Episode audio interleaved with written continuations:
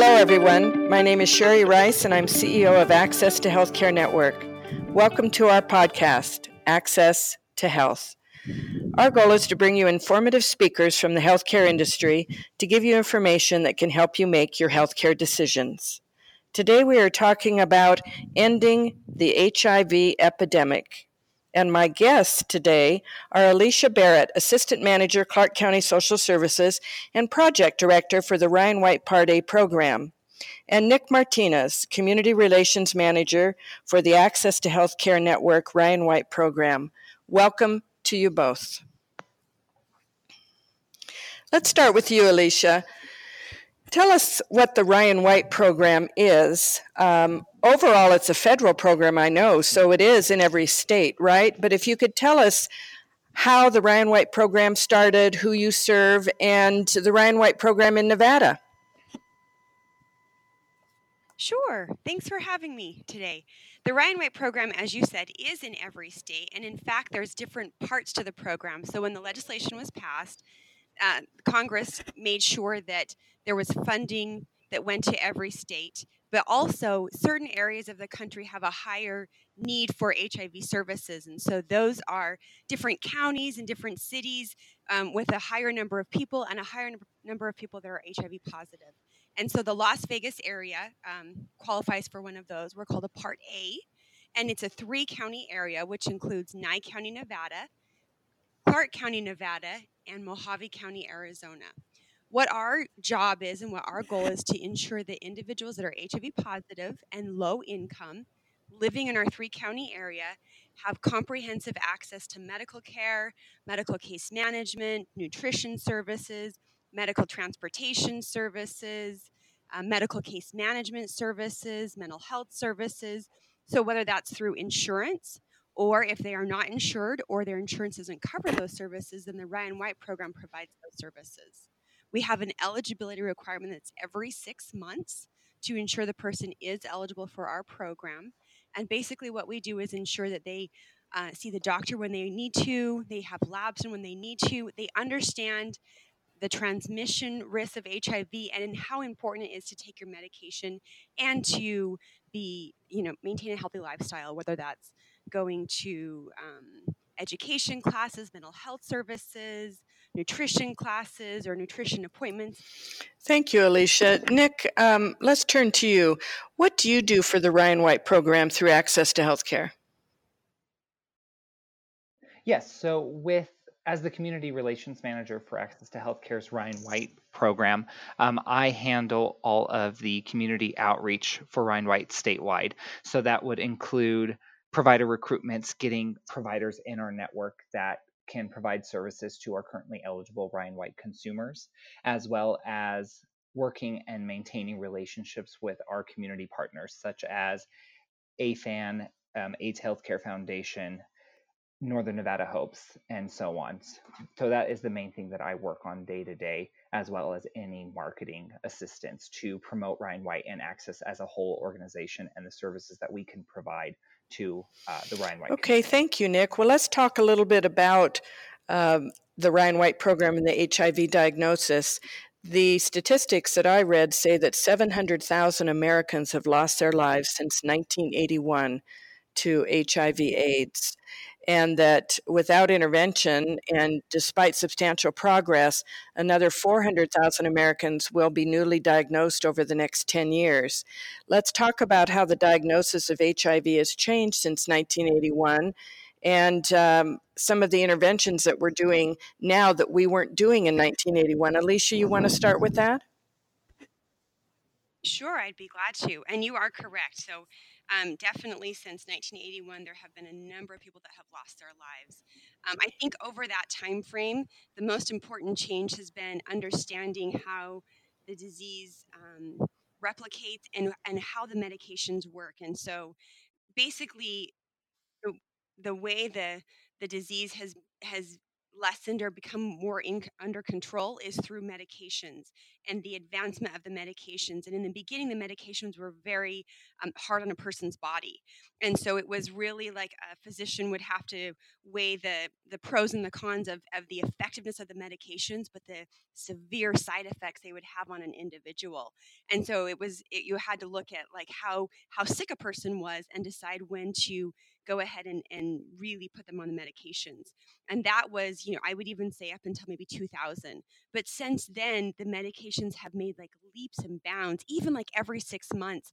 They are just so effective and the side effects are so minimal that there is no reason a person shouldn't be on medications the day they find out they're HIV positive. And that's really the difference that has been made um, from going to 700,000 infections or people losing their lives and down to just, not just, but uh, 50,000 people being coming in infected. The, the difference is how effective the medications are and how low the side effects are. So it it just is like a twofold of people um, taking the medications consistently and then wanting to and not you know not having to decide do i want to be really sick today and take my medications it's that's not really where the situation is anymore it's take your medications every day because they are so effective and efficient at, at um, keeping a person healthy and lowering the amount of hiv in their body well alicia let me ask you why wouldn't somebody take their medication um, there could be a lot of reasons. taking a medication every day, sometimes people forget. I would say in previous years, the side effects, they were, you know, you would get very sick. Um, you would have different like liver issues. There was um, sometimes like it was called wasting or body dysmorphia, where they're like it would just kind of m- make your parts of your body lose fat and then maybe you would gain fat in other parts of your body but mostly it just made you so sick like you would just have serious nausea nausea but not anymore that is no longer the case for most individuals it's you take one pill you take it whenever it works best with you you know when you decide with your with your medical provider and and it, it's like a one one thing a day and you're done. Well that certainly is different than i think it was in 1981 and certainly we have seen the um, the change over the years. Is there still a stigma about hiv aids are people still afraid to get the disease? Yes, I would definitely say there is still stigma. It's still out there, people not understanding you know how hiv is um, transmitted from individual to individual what it means to to be you know to be diagnosed with hiv there definitely is stigma about um, you know am i still going to be able to work? Am i still going to be able to have a child? Am i still going to be able to do all those things? Definitely stigma is something that we fight every day and we work to overcome every day that um, you know pr- working to prevent a person from being infected with HIV is our number one goal. But if you don't know your status, you should get tested. And if you, you know, if you if the test comes back positive, make sure you see a medical provider and make sure you get on medications that day. Um, there, the the interventions are so effective that it doesn't mean that you can't still live a very full life and do all the things that you had already planned to do. That that doesn't change any of those things. Well nick do you see um, in your job with access to health care do you still see a stigma around hiv and uh, treating hiv um, yeah there still is there are those stigmas, there's those fears. Absolutely. You know, whether it's worried about getting HIV, I'm worried about testing for HIV, even though, you know, you practice safe sex, you do everything to prevent that, any intervention, you there's still when you go get tested, I think there's still that fear like you know what's going to happen you're not too worried but you still have that fear of getting that initial lab work and then when it comes back having that fear so i myself you know as a gay man getting tested i still have that fear that it's going to come back not negative. It's just, I think that's just a common thing. But with the education out there, the information that we can provide, it really does work to defeat that stigma on a daily basis. So, again, as Alicia said, there are so many interventions out there, as well as education, and just being in the know is such an important thing. And I think we're well, really getting to that. Let me ask you of course, I'm a, a layperson who just goes on what she reads. But I certainly have read lately that there isn't the fear of getting HIV AIDS that used to be because people aren't dying of the disease. I know that one of the, not issues, but one of the uh, things that you deal with with HIV AIDS in the Ryan White program is the fact that the population is getting older. And as they get older, they have other primary health issues that anybody would have uh, when they're a senior citizen. But I've also read that a younger generation, and Nick, maybe you can speak to this, that a younger generation uh, is not so afraid of getting it, and so they don't practice some of the safety measures that a population did, say, 20 years ago, uh, because they know that they probably won't die from it. Is that something that you see? Um, yes, as a as a younger, younger generation, you know, we definitely are more in the know of HIV transmission, all the um, medication out there, you know, such as PrEP, which is a pre-exposure prophylaxis. That is something that has become so well known, and people are taking. I myself have taken it before as a prevention measure. You know, being a single man, having intercourse, all those things, you know, you still have to take those measures of safety with the condom and all of that. But using PrEP as an example in a younger generation, that has become well. Tell me what tell me what PrEP is, uh, Nick or Alicia. What what is PrEP and how does it work? Um, Alicia, do you want to go or do you want me to take that? It,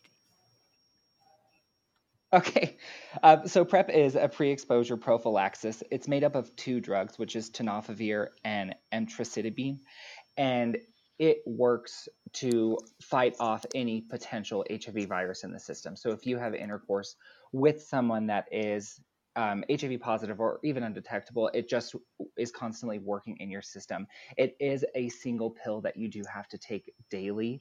Um, it does take up to 21 days to take full effect and you know you see your doctor you are being tested they usually recommend being tested every three months to get a prep prescription. Um, but there's also you know services such as pep. Pep is post exposure prophylaxis which it has those two same drugs in it the tenofovir and emtricitabine it also has a third drug and that actually works if somebody's not currently on prep and they have they feel that they have been potentially exposed. They have to see their healthcare provider within 72 hours of that potential exposure, but they have to be placed on PEP for up to 28 days first.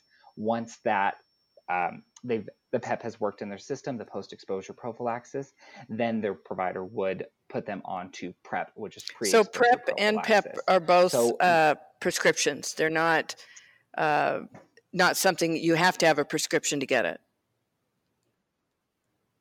Yes, you do have to have a prescription from your provider to get it. And PrEP is Truvada, so that is the actual. Oh, I've seen that on uh, commercials on TV.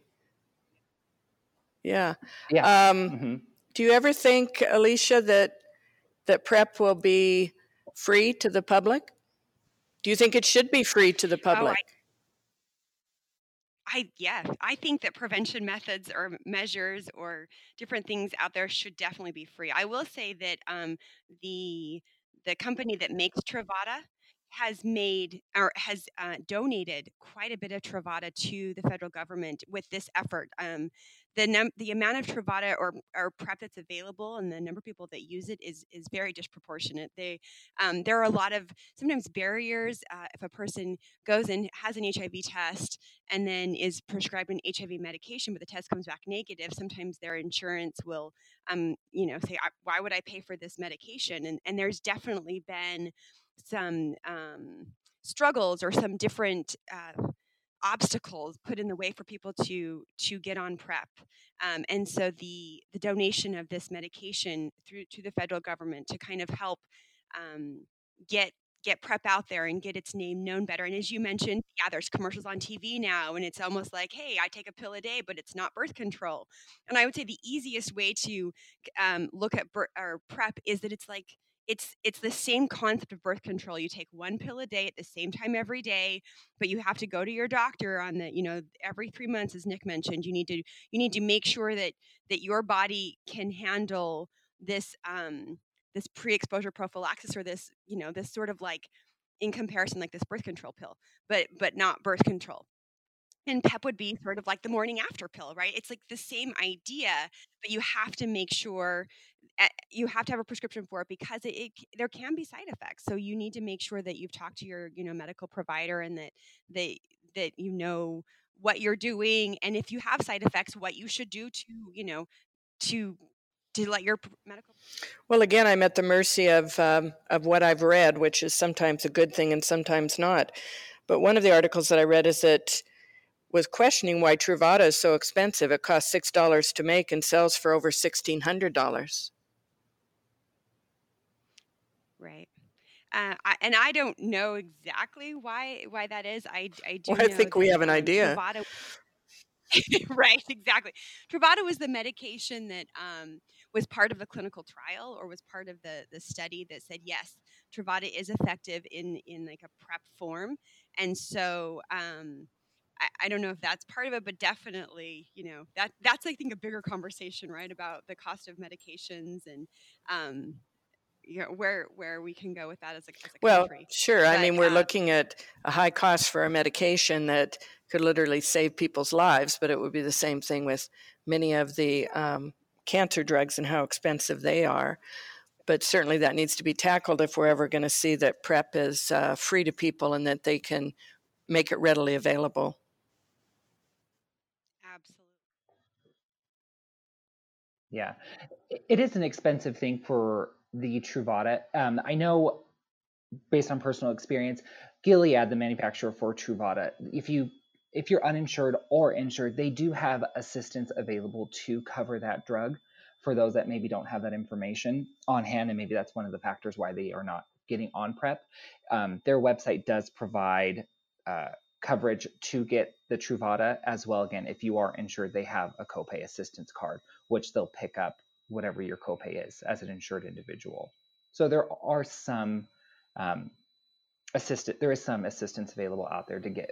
In the Ryan White program, will the Ryan White program pay for the prep for the partner of somebody who's in the program that is HIV/AIDS? No, unfortunately, that is not an allowable uh, cost. We only serve or only work with people who are HIV positive. So, if a person is a partner of a person's HIV positive, that would be um, looking at the patient's assistance programs through Gilead or the other pharmaceutical companies. Now, I will say, as I mentioned, Gilead has donated um, quite a bit. I don't even know the amount of PrEP um, or Truvada to the government. And so I don't know how that hasn't been, you know, figured out how that's going to be um, administered throughout the United States and what that will mean for the Ryan White program. So some of those are still unknowns. We're in a very exciting time. Um, with the Ending the HIV Epidemic, a plan for America, which is just coming out right now, and then this donation of Truvada. So right now I can say no, we cannot cover prep in the Ryan White program, but you never know what the even the next six months. Well, let's talk a little bit about testing. How easy is it, and is it free to get tested for HIV? Let's talk about in Clark County and then in Washoe County. Um, Nick, what about Washoe County? Can you get tested for free here? Yeah, so there are there is assistance available. Like Northern Nevada Hopes in Washoe County can provide free testing as well as the health district. They do provide. And services. what what about Clark County, Alicia? Um, basically the same. You know, uh, the Southern Nevada Health District has multiple places you can get tested. The the center, um, and then quite a few um, nonprofit or community-based organizations offer testing. In fact, UNC, um, UMC hospital also has opt-out testing. If you go to the emergency department and you you know depending on what your symptoms are and what you're what you're suffering from and why you go to the emergency department they um, do offer well let's talk a little bit about las vegas and clark county because i know that it's one of the counties on the map that has a very high rate of new hiv diagnosis. Why do you think that is for clark county I think part of it is the increased testing. I think, um, you know, we for many years had very limited places you could get tested, um, and it was it just the access wasn't there. And and over the last five years, the number of places you could get tested have have um, grown exponentially, including adding the emergency department and and adding um, mobile testing at different events and um, different community-based organizations offering testing. I think definitely a big part of it is just it's out there more. Hey, get tested, and, and people are and and finding well, that's making the cup half full. I mean, if you're going to be called a county with a high rate of new HIV diagnosis, uh, turn it into a positive, which is we've increased testing. So we've uh, discovered more people that have are HIV positive so that you can get them on the medications. Um, what about sort of the opposite from that? Would you say that we have a higher rate of new HIV diagnosis because people are not practicing safe uh, safe sex? Uh, yeah, that could definitely yes, that definitely is part of it. Maybe um, not practicing safe, safe sex, not aware of the PrEP um, drug, and you know, not not taking advantage of those different um, prevention methods. All of all of those things play into it together. Nick, do you have any thoughts on Clark County and why it's one of the higher counties for new HIV diagnosis? Um, well, I completely agree with Alicia and what she said. You know, just there's more services available and people are utilizing those services. So that's a big reason why we are catching that. You know, like you said, with people practicing unsafe sex, that's one of the contributing factors. There is shared needles for injectable drug users. All those things come into play. There's a lot of factors in that in the community and nationwide as to why numbers. Well, and Clark County is a very dense county. I mean, 2 million people uh, within the county. And as you say, um, you go beyond Clark County into a couple of other counties. Uh, what do you do to educate people in Clark County to reach that dense of a population? For the Ryan White program, we do a lot of um, prevention as treatment or treatment as prevention, um, letting people who are positive uh, know you know the different transmission methods and risks and ensuring that they're aware of how important it is to be on their medication and and that it's called viral suppression or virally undetectable which means the amount of hiv virus in your body is to a suppressed amount which um, makes it so there's virtually no risk of transmission or if you're undetectable you cannot detect any viral load in your body and that's how effective the medications are. So since we work we work too with people that are positive and making sure they're in care and that they understand how important that is that that message gets out to those individuals and then they can share it with other people that they interact with or or maybe have sexual relations with with or or you know use injection drugs and make sure that they know that they need to have um, clean needles and and that they utilize the syringe services programs that we have here in Clark County um, that that is where we work so hard with undetectable equals untransmittable. So if you are undetectable, you are untransmittable untransmittable to another individual. Did I understand correctly, Alicia, and educate me on this that um, that this administration has decreased dollars for uh, education and prevention, but increased treatment dollars? Uh, I I am not sure on that one. I uh, they definitely have increased treatment dollars and are looking to increase it even more. Um, I think it's the the focus is really on um, diag- diagnosing individuals who are most likely positive or are known to be positive, um, and making sure they're into treatment. The actual prevention dollars for more like um, broad based prevention is through um, a a different department and i am not i'm not aware if the funding has decreased. I know it has decreased over time as um, technology has gotten sharper and and it's easier to to with analysis and um, and just you know investigations figuring out where a, most likely a positive person is as opposed to testing everybody at a health fair which is a good thing everyone should know their status but the the um, the charge from the federal government is to really target what you're who you're testing and and make sure that you have some data that backs up you know this population or this group or this location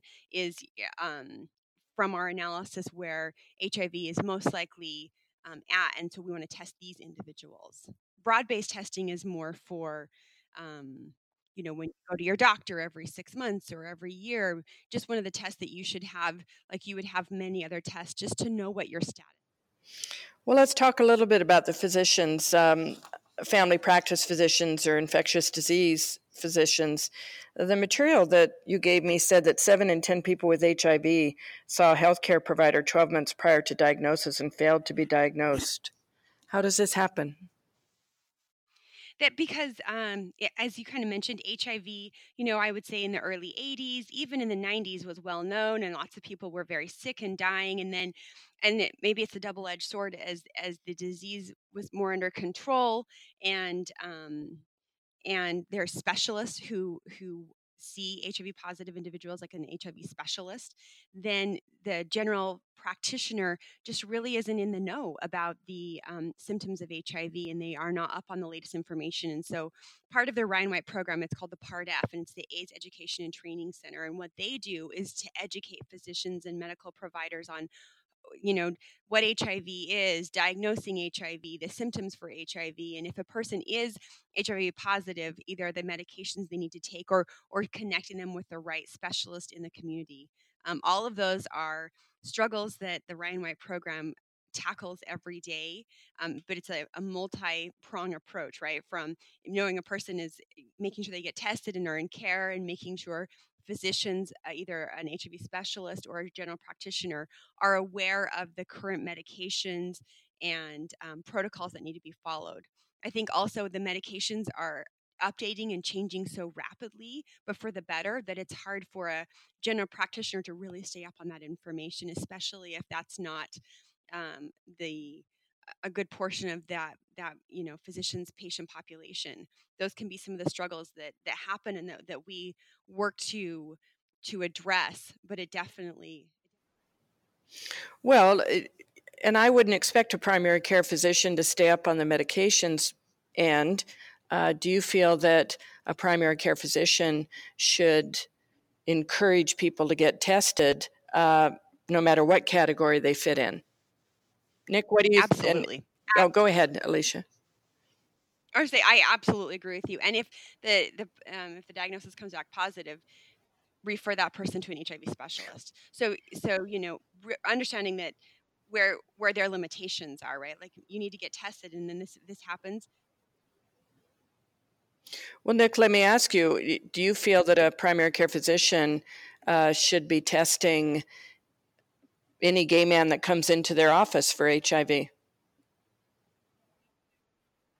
No, I don't think it should be every gay man. I think in general, the community, they should be educated on knowing that you should be getting tested. You know, they're asking questions when they see a new patient. Are you having active intercourse? They should just that should just be a common thing. It shouldn't be specified to a just a gay man. That's like pretty much bringing us back to the 1981 when this first came about that like in June 1981, they would title this the gay cancer, or it used to be called GRID, gay related immune deficiency. That would just bring us right back to where we started, and we've come so far. So it, I think it needs to be everyone, not just. Yeah, you're absolutely right about that, Nick, because I'm looking at some of the statistics. So uh, in 2016, African Americans accounted for 44% of HIV diagnosis. Now, this is across the United States, but comprised 12% of the U.S. population.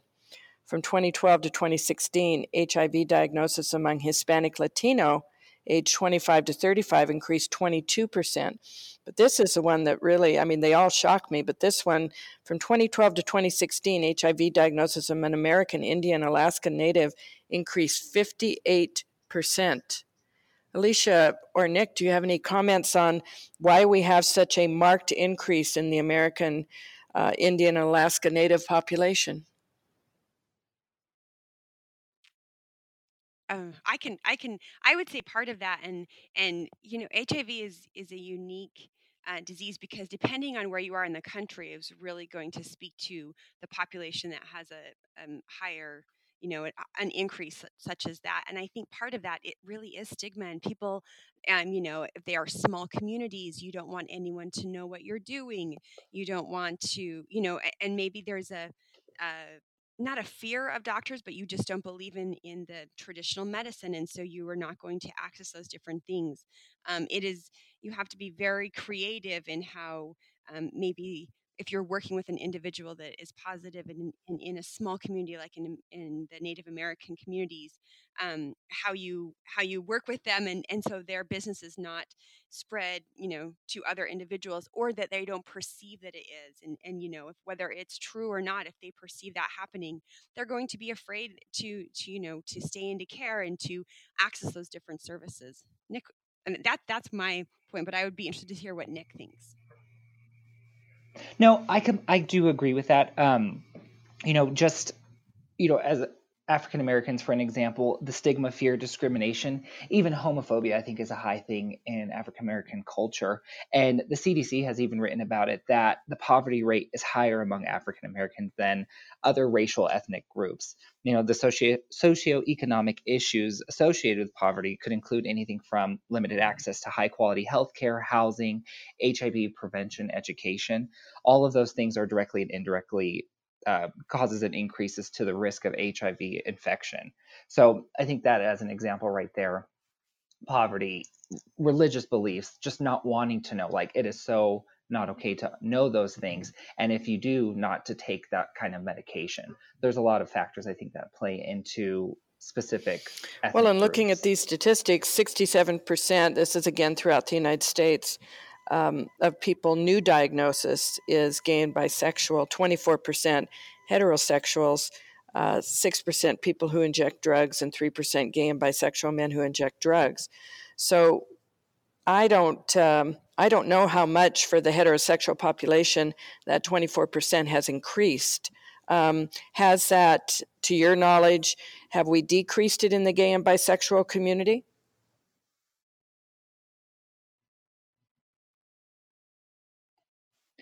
I think for for myself, I think the things that I've seen, um, percentages have kind of remained stable. Um, you know, there's age ranges where it shows an increase and decrease based on your age range. So, like kids are people from gay and bisexual men for 13 to 24, it's shown that it has decreased by like five percent, and 25 to 34 has increased by 40 percent, and it kind of fluctuates. But overall, it's from what I've seen in the studies I've read, it's kind of remained stable. Let's um, talk about for just a minute the difference between HIV and AIDS. Alicia?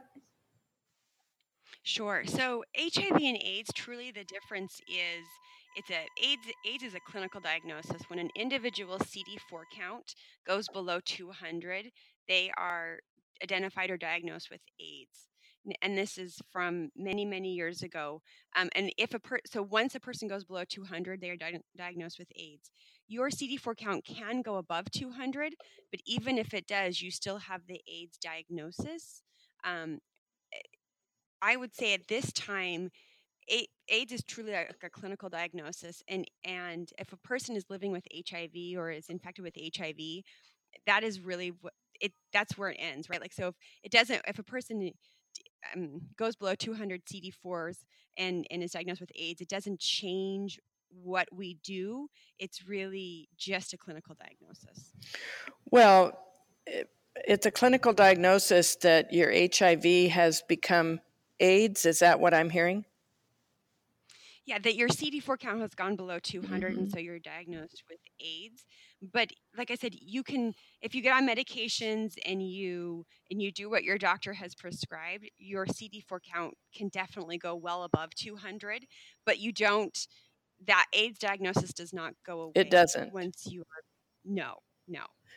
But you can still like so if you're diagnosed with aids and your cd4 count goes well above 200 and your viral load goes you know to a suppressed rate or an undetectable amount um, you can still be as healthy as you were when you before you know before you went to below 200 CD4 count and and I would say in the past before the medications were so sophisticated and before you know um, researchers understood the viral load and how important that was the cd4 count was a very very important number and when a person's newly diagnosed the CD4 count really shows how healthy they are or you know how their body can fight infection. And that's important, but the long-term importance is your viral suppression rate or if or the amount of HIV in your body. And and the lower the amount is, so the better you're taking your medications and and the more consistently you are and following through with them, that really defines how how um, how well your body is managing HIV. So, what I hear you saying is when you've been diagnosed with AIDS, uh, you can't go back to just being HIV positive. But let's talk about, and maybe Nick, you can help me out with this because part of this mm-hmm. podcast mm-hmm. is to educate me and the people that are listening.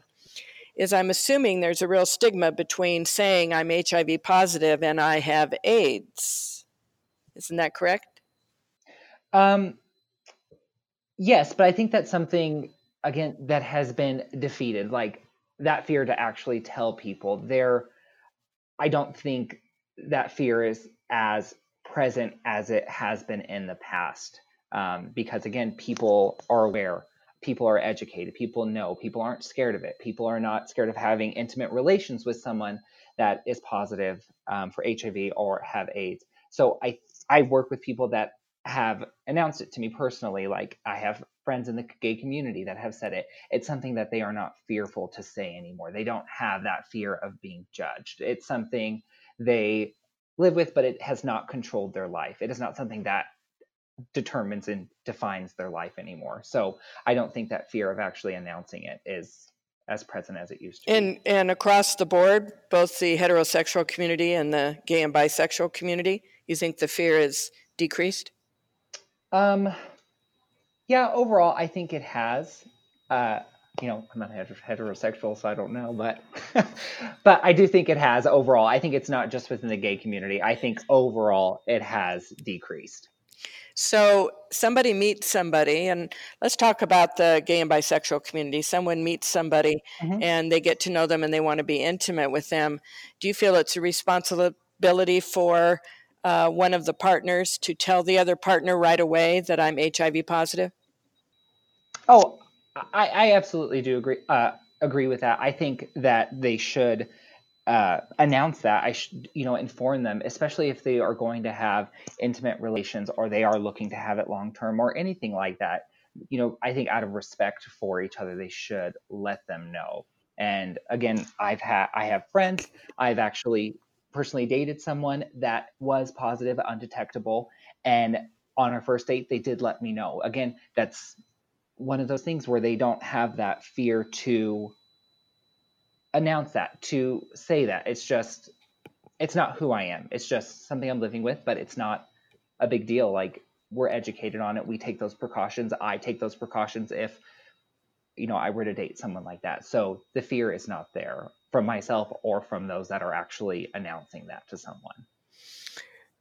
So I'm I'm sitting here wondering whether the fear that is left over is in the heterosexual community that uh, just is not familiar with HIV, and whether there's still the stigma and the fear uh, within that community that they could catch it or that it's a disease that uh, that you could get by drinking out of somebody's glass. Do you think, I know we've come a long way with that, but do you still find that kind of stigma?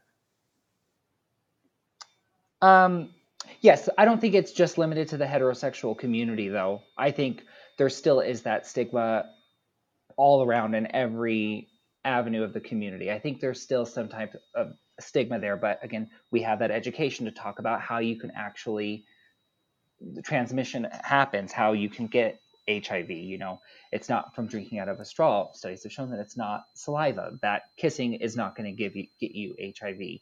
Um, you're not going to be able to transmit it that way. It's you know, it's unprotected sex, it's bodily fluids, it's shared needles.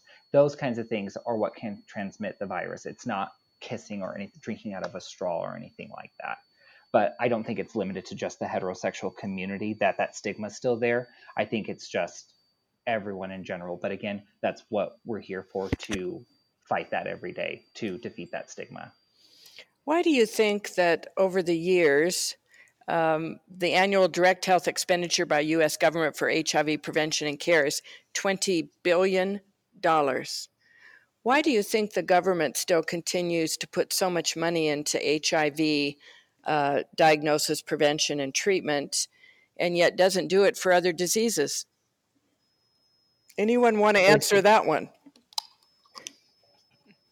Alicia? Uh, yeah, my my um I would say part of that is because, and a lot of that cost can come from the medications. They are very expensive, and, and the care of individuals. And and again, I would say, in in my opinion, it is known how HIV is transmitted from one person to another, and as Nick said, it's through bodily fluids or for, from sharing needles. And so, ensuring a person is virally undetectable is the best way to ensure another person does not contract HIV. And the best way to do that is through managing the care of those individuals, ensuring they're on medications and those, and that they can that they have the medications. Um, I would say there are many throughout the years of, of providing care to people that are HIV positive through the Ryan White program, there has been other funding sources like other insurances, and sometimes there hasn't been. And so, um, where we are right now with expanded Medicaid and other insurance options to pay for the care and the medications um, changes in some ways Ryan White's role, but also the people, some of the people we serve do not keep those eligibilities up to date.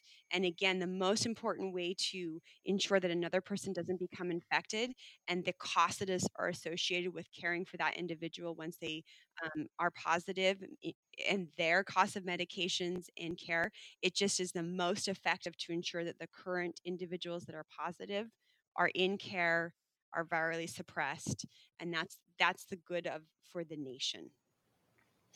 Well, let's move into um, the goals for 2020 on HIV prevention, diagnosis, and treatment.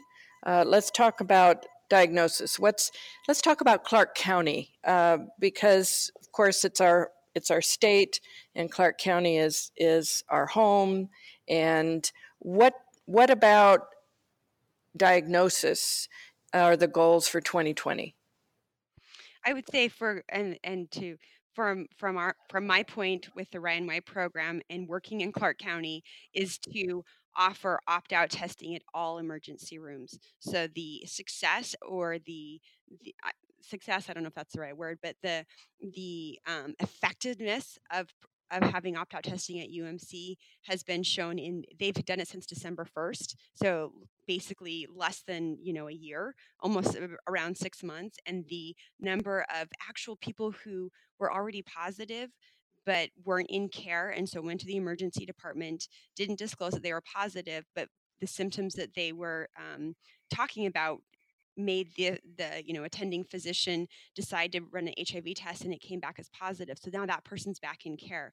The effectiveness of that, and again, in, and that person obviously was on medications, and so our goal is to you know if you are positive, if you are and not in care, we want you to be in care. If you are expressing symptoms that that you know are classic for hiv that you get tested and we get you on medications as quickly as possible. So the first step is to diagnose all people with hiv as early as possible. So when you say when you say opt-out testing alicia explain to me what you mean about that with an emergency room. That means if you come in and you have di- you have symptoms that lead the physician to believe that hiv might might be you know the cause of the symptoms they're going to say we want to run this and you would have to opt out. So they're going to give you a test with with multiple other tests depending on what you know the, the issue is but you would have to say no i don't want to do that um, as opposed to saying yes i do want to do that. Okay. And what are some other things on diagnosis in 2020 um, i would say uh, our goal is to just if you know have very clear parameters around testing people, um, especially the, in areas where HIV is known. So ensuring that we have testing available at the center, the Gay and Lesbian Center, that we have it available at um, different, you know, at different events where um, HIV is or, or individuals who may be HIV positive would frequent. Um, here in Clark County, our our um, patient population for the Ryan White program, 71% of the people that we serve are either men who have sex with men or injection drug users. And so that is like the the bulk of people that we are serving. So we want to ensure that different events where where that could happen or you know where where people who identify with that may frequent that we have testing available um, so that the person would you status. Would you ever see, Alicia, that or Nick, that testing could be done uh, instantly at a health fair? Do you ever? What do you? Would you be uh, pro that? Would do you think that that would uh, help with uh, early diagnosis? Uh, I I would be pro that just so a person could know their status. Um, but I know that that would have to be with funding outside of the federal government because the statistics have shown that health fairs are, are you know, are people who they just don't have a high um, a high rate of HIV positive. Um, you know, what's the right word? A high rate of people coming back with a HIV positive diagnosis, and so it's it's really mm-hmm. not the most effective way. Oh, cost effective. Mm-hmm. Yes. What do you think, Nick? Do you think that testing should be done at certain places and be done for free? Well, um, I do. I am totally pro for that, but like Alicia said, sometimes it doesn't. The data doesn't support that. But there are services where people can get those testings, like the AIDS Healthcare Foundation in Clark County has a mobile testing site unit, and you know they look at the population and maybe focus on certain areas that taking that van would really benefit to get people more um, to get them tested. So, like for example, you know, in for the gay population, men who have sex with men, lesbians, anything like that, they've had their mobile site units at in front of a bar and they've worked with that and like to try to actually get people to come in which is wonderful like those kinds of things utilizing resources working with the community having that mobile site outside are those productive of, they are productive actually they i've seen a few like they have lines they have a lot of people that come into that just like when we have our pride event in las vegas they ahf has their mobile site testing unit there as well and it, they, it is really effective by doing that you know? And then of course when they're at like a gay bar or anything like that they have free swag to give away. You can have all this stuff you can have a free drink if you get tested. So they have um, tactics to get people to get tested and right it's that is that testing that they do uh, on outreach like that is that an inst you instantly know? Yeah they will be able to give them that answer right then and there. And then they would tell them what to do after that. Have counselors? Yes. Um yes. Mm-hmm. You would find out your results within 20 minutes. And then if it does come back positive, yep. there's linkage coordinators right there that have already mm-hmm. have a plan of, you know, getting the person in maybe the next day to see a, a physician or to link them immediately or within the next day to services. That's fabulous. So, so really, with um, with the medications that we have today, if we were testing out in the public more, and then they got in the next day uh, for treatment, they could get on the medication within, say, 48 hours. I mean, that's part of your goal for 2020, right? That is correct. And what are we doing to make that happen? So, we actually, um, quite a few locations, the health district, UMC, um, Huntridge Family Clinic, and other medical providers have it's called the Rapid program. So that is in place right now, where you, if you come in and you test and you test positive, that you're going to see a physician or a medical provider and and be prescribed at least a, like a five day starter pack on the same day or within the next day. Um, we also are looking to have uh, the University of California, San Francisco work with our jurisdiction to implement like a rapid community response. So taking that idea of if you test, if you test positive, you see a medical provider and get medication within the same day or within like two days, um, and and implement that throughout the community. So wherever you go, the the definitions are the same, the response is the same, and it's a it's a community response as opposed to each location sort of doing their own thing. But we are just in um, the planning stages. We are waiting. Um, we applied for a grant, actually. University of California, San Francisco applied for a grant from the feds or from HRSA, um, which is the Health Resources and Services Administration that administers the Ryan White grant. And we are just waiting for the final um, approval that we can, that the the Las Vegas TG or the Las Vegas Transitional Grant Area can work with UCSF to implement this. So, we're talking about the possibility of ending the HIV epidemic. That's a tall order, but I certainly know that Ryan, the Ryan White program, is headed in that direction and that that is their commitment and their goal. But what is the most important thing an individual can do to end the HIV epidemic?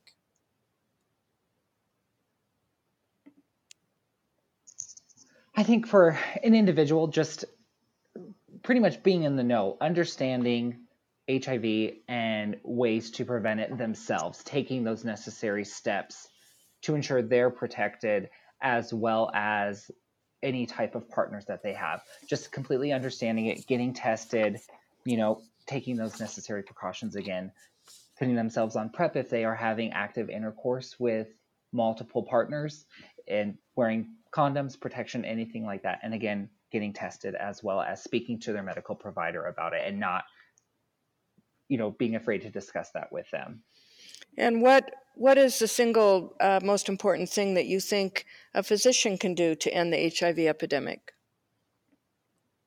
Uh, I, I think get educated, you know, understand mm-hmm. what the symptoms are, understand the importance of the medications, and know, again, in the community who to refer that individual to. If you are not, if you as a physician are not um, educated on the latest information, knowing where you can refer that individual to, which would most likely be the Southern Nevada Health District. Mm-hmm. And what about the state of Nevada and the counties, Alicia? What do you think is the most important thing that they can do? The other counties? Is that what you said? The the our state government and all the counties. What is the most important thing they can do to end the HIV epidemic? I would say working within uh, the Nevada AIDS Education and Training Center to ensure they are aware of the latest information, where to refer people to. The state has a, a Part B program, and part of their charge is to ensure the full state has resources available. Um, connections available, and the Part B program works very closely with the Nevada AIDS Education Training Center to provide that information. The AETC has a yearly um, it's called an autumn update, which provides the latest medical information on the HIV, um, HIV as a, as a disease and where the medications are and the latest information about testing. And so, if you are a medical provider within any county, especially a rural county in the state of Nevada, finding out the information from the Nevada AIDS and Education and Training Center, which is available online, um, and, and, and attending that autumn update would definitely benefit you. Okay, let's remind people again where they can get tested. Uh, Nick in the north, can you remind people where they can get tested, please? Yeah, so common areas they can get tested at the Washoe County Health District, Northern Nevada Hopes. They can speak to their primary care physician about getting tested that that what they want to do. So there are options out there. Again, Northern Nevada Hopes and the Washoe County Health District. Those are very common, well educated facilities that can provide free testing for HIV. Okay, and Alicia, in Clark County or any other county, where can people get tested? Sure. So, the Southern Nevada Health District, you can get tested there. Um, the Gay and Lesbian Center has testing available. The AIDS Healthcare Foundation has testing available. Aid for AIDS of Nevada Community Counseling Center. You can also go to our website, lasvegastga.com, and type in your zip code, and it will show you where testing is available closest to you. Fabulous. We've been talking with Alicia Barrett, Assistant Manager, Clark County Social Services and Project Director for the Ryan White Part A program, and Nick Martinez, Community Relations Manager for the Access to Healthcare Ryan White program. I want to thank you both. This has been very educational and highly interesting.